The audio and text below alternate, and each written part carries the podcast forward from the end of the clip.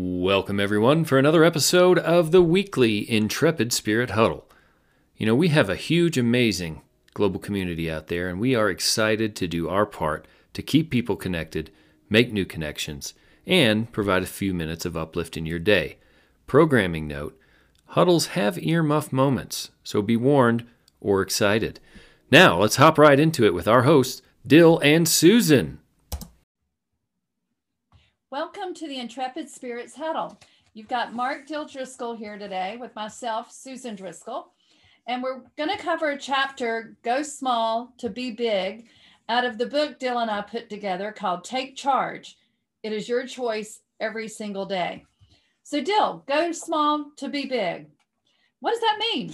Well, uh, sunshine, it's all about when we started all these projects, people thought they probably couldn't get done.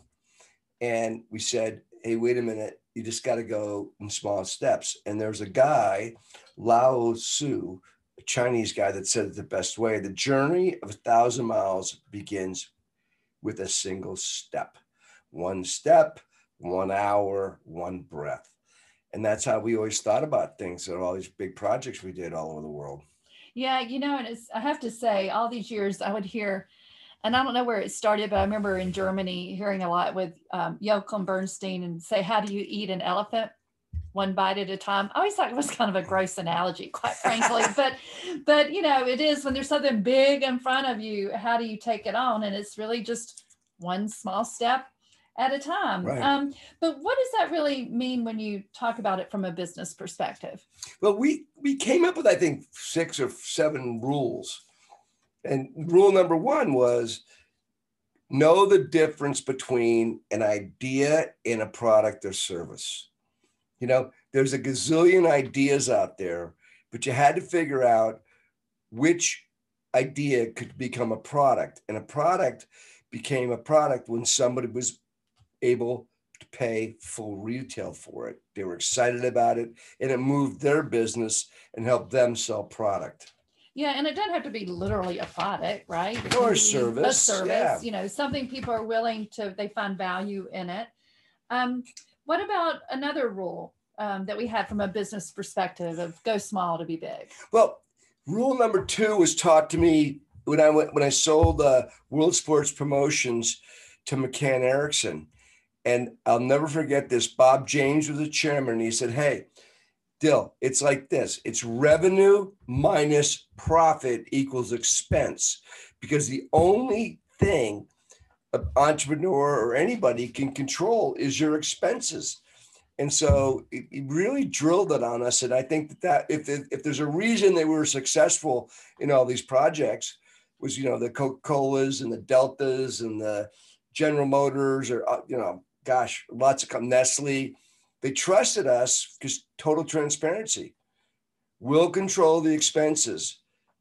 If you want to add something to the project, it's called a uh, uh, help me out, sunshine. A, a change. A- a- Right, I forgot what the proper word. yeah, there was a proper word that they we called it, but A, a change order. change order. Thank you. And and so that's sort of how it worked. And you know, uh, it's interesting too because um, Mr. James was from um, a major corporation that, you know, the generally accepted business practices or whatever they're called, you know, a lot of times it gets all fancy on how you take out depreciation and you take this out and that out. And, you know, but when you're running a business, and most of the time, sometimes we've gotten out of whack here. We've seen the dot coms and we see a lot of it going on now with startups and stuff. But at the end of the day, eventually you got to have a profit, or otherwise, eventually, I think you're going to have to be sold or go out of business or something. But you know, uh, just a funny note on that. I was reading something about uh, corporations being able to, in the U.S., be treated as um, entities, corporate entities, but they also get, and from a tax perspective and legal perspective, they get to be treated as people which is kind of an interesting thing. But then people, when we're paying our taxes, we don't get to depre- to expense this thing called depreciation, right? As we get older, we depreciate, but we don't get to uh, subtract that from our bottom line on what we're going to pay on our taxes for the year. But but I think that is a thing of go small to be big. It's really to be simple as well. And so don't get carried away on all these fancy financial tools, but you know, what what are your revenues you want to make? what is the profit you want to have at the end of the day? Therefore that's what your budget is what you have to spend against. So an interesting way to look at things. Um, but i right. got to build on that um, because remember sunshine the only thing that you can control is your expenses. You cannot control your revenue. So you always keep the revenue or the expenses to the bare minimum and you hire against the new revenue that you get yeah no i mean we know a really good example. We're not going to call them out, but um, they put a budget together, right? And they went and spent against the expense side of their budget, but they didn't hit their revenue number. And so you got to adjust there. If you see you're not going to hit your revenues, you can't go spend the expenses that you had against that, exactly. that, revenue. So, um, so interesting things to talk about and think about from a how you manage your cash flow of a business. Um, tell us about your third rule. The third rule is focus, flexible, finish, and fun. And it can get scary really fast, right? If you don't, the, the companies that don't make it, they lose their focus. They get off their mission, they get off their vision, and they just never can regain that. Yeah, and you know that's interesting because we had um, John Durocher, who's a EVP at Salesforce, speak to our University of Georgia athletes the other night. And even a company, I think he said they have 150,000 or something, you know, thousands of employees. And we were talking about how do you communicate to a big company like that what your focus is. And they have their V squared mom. And that's something that their founders started from day one and he's continued that and every year things may adjust and tweak a little but you have that that focus. Absolutely and the, the, the, i'll give you a great example and i hate to pick on kodak again but they're very focused on film. They had the little cameras but it's all about selling film. And people don't realize that kodak was the first company to come up with the digital camera. And they didn't know how to be flexible. They're scared of change and the whole world just passed them by like boom. So that brings in the second F of flexible. Um, you know, I think that you have to be flexible. You know, you need to have that compass, but you need to be flexible because there's going to be things that come at you that you don't expect. The pandemic definitely made a lot of people flexible, especially the ones that are pulling through. Um, and then, what is it? The four F's: focus, flexible, finish finish. Right. So as you being finish. Well, so if, if you understand the change part and you're going down the road, and we'll talk about this later about the Olympic torch relay uh, in another section, but you must must be flexible. You must accept change. You must be able to be constantly on top of daily what you know how we doing are we reaching our customer right? Right. Are we reaching them? Are they buying our product?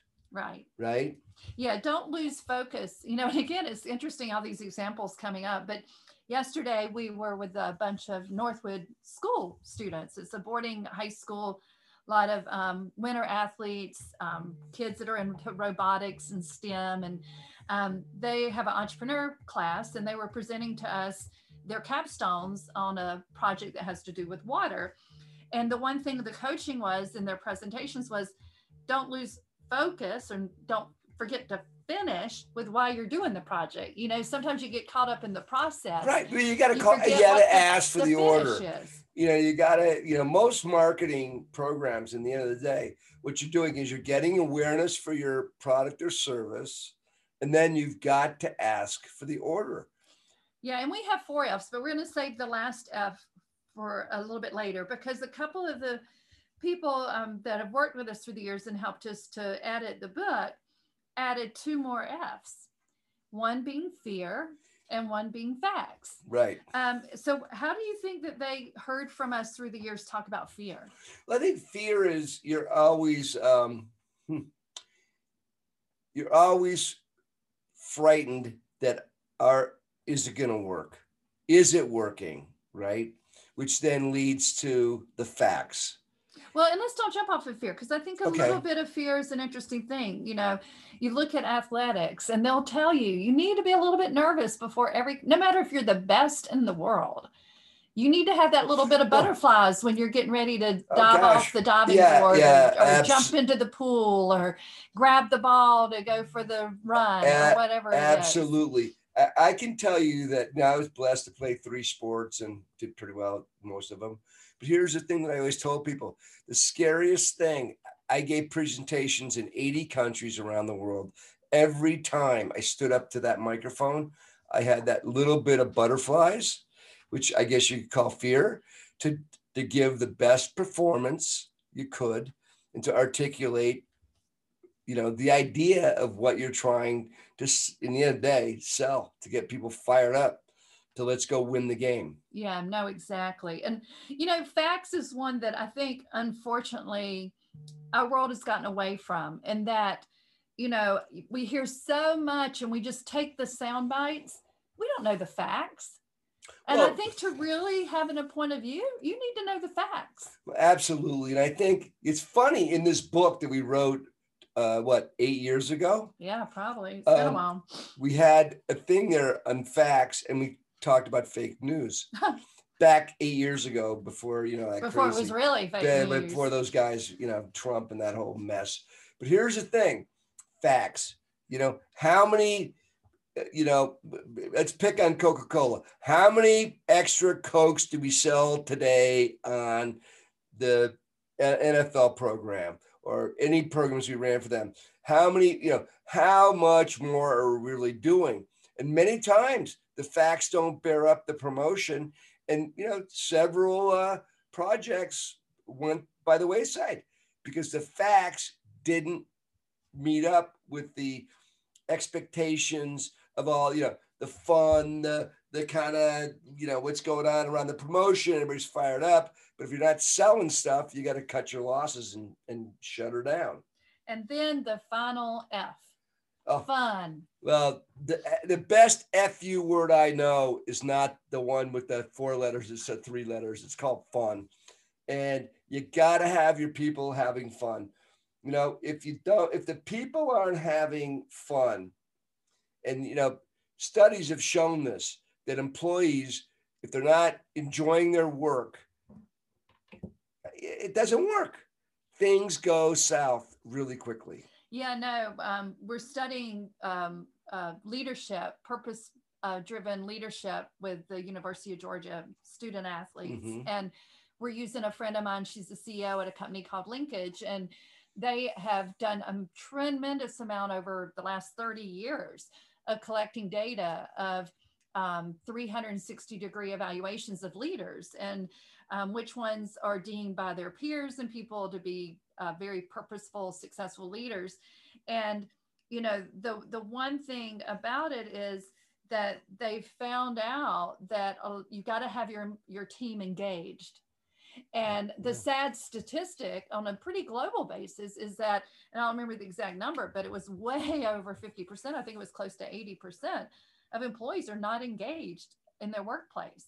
And that comes from, you know, the the culture and the environment and helping people know that they have a purpose. And um, you know, yeah, it's not always going to be fun. I mean, if you're an ER doctor, you're dealing with crisis after crisis, right? But but you can have a great culture where you support each other and have a laugh here and there and and look on the positive side. Right. Well, you know what the, the thing is, and and uh, uh, David Salyer is a good friend of ours from Chick Fil A. Wrote a book, uh, and one of the things he said in this book was, "You've got to go to every interaction you have with people and add value," and that's the problem. If you're not engaged, you go to meetings and you sort of just sit there and you listen, and you know you see some kid people they're you know, texting other people and whatnot. And it's all about adding value. Absolutely. The, that book was remarkable by Yeah, David yeah, Salyers. David Great book. Great book. I'd recommend anybody to read it. Um, okay, so we're going to move on from the F's of rule number three. out of rule number, there's six, I think. All right. So rule number four, stay balanced. Yeah. Um, you've got to, to stay balanced, right? It's so easy in any, any, especially now to get so, uh, focused just on that daily problem that you lose sight of your your family your friends stuff right so i always say stay balanced and what we always had a i'm not sure where i learned this thing but it was halt hungry angry lonely and tired and when you get halt you know, the key thing that I've taught all the people that worked for us over the years was you get halt, you raise your hand and say, Hey, I've had enough. And a great example of that was uh, we were doing the Steel Wheels Urban Jungle Tour with the Rolling Stones for Budweiser back in the day. And Bob McCann was running it, got absolutely exhausted, calls me up. I'm in St. Louis. He said, Papa Dill, I am I've had enough. I need a break. And literally, I hopped on a plane to Barcelona, France, uh, uh, Barcelona, Spain the next day. I was there. Next, you know, I'm hanging the banners in the stadium. This is 19 before the uh, 92 Olympics. And Bob, I said, take two days off. And he came back after two days, amazingly refreshed and really uh, kicked ass. I mean, that was literally back then in those days, that was probably one of the greatest uh, global concert tours. Did 100 uh, venues uh, in less than a year, probably 235 days, I think. But it was a you know a hell of a job by Bob and the team. And, yeah, and you uh, know, and with the go small to be big theme, you know, this balance thing doesn't have to be extravagant, right? No. It's taking the time and go for an hour walk. Um, one of our students the other night with um, Bob Durocher, who's the athletic director at St. Lawrence, and then his brother John, who we spoke of earlier, that's the EVP at Salesforce. One of the students asked of, do you have a daily routine? Um, and it was interesting. They both replied with absolutely. And their daily routine starts with morning exercise. Um, you know, to get their blood pumping, get their brain going. Um, and, you know, different people have different routines, but it's something small that helps them to be big uh, in their yeah, in their daily life. Absolutely sure. critical. And the other thing I would tell folks that are listening is you must leave go small to be big. You got to lead from the front.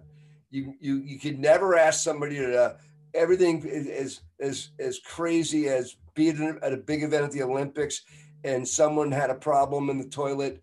Bottom line is you're the boss. Wash the toilet out do never ever ask somebody to do something that you wouldn't do yourself and, and haven't done yourself. Right.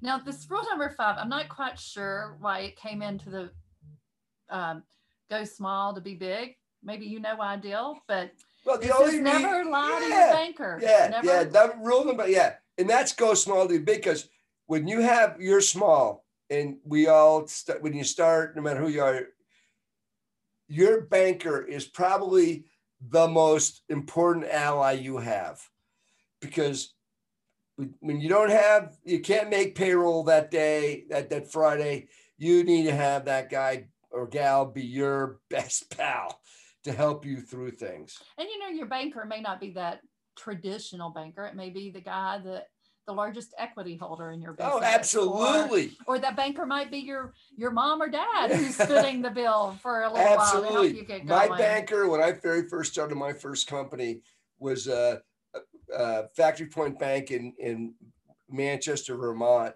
and it was a seventy five hundred dollar loan.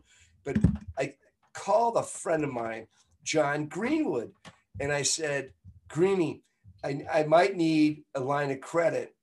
And he said, Well, Dill, what do you mean? And, and he actually said to me he would help to be uh, my my backup to the backup to the backup. So you always want to have the backup to the backup to the backup if you're starting a company and you're going small to be big.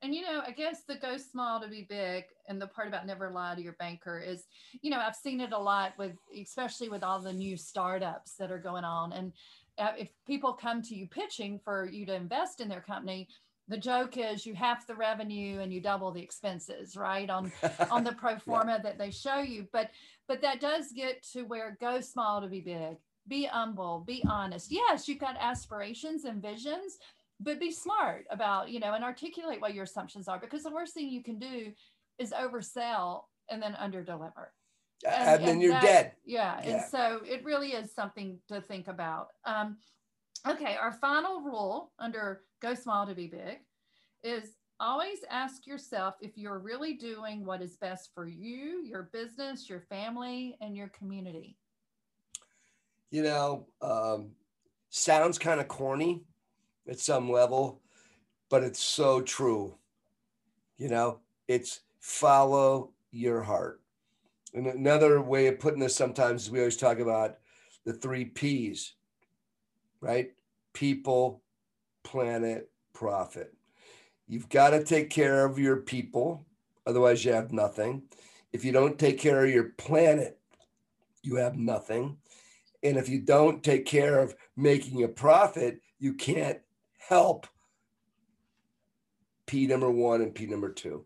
So I, we very much believe in that. And I think our success has always been um, thinking about that and well, making you know, sure you try and, to do and, that. You know, it's interesting because we can get pretty frustrated, I think, and overwhelmed if you look at, um, and I'm very US focused right now, but, you know, the um, gap in uh, wealth um, is increasing. And, um, you know, who would have ever dreamed 10 years ago it was a big deal to have 1 billion, you know, and now people have a hundred billion dollars, right?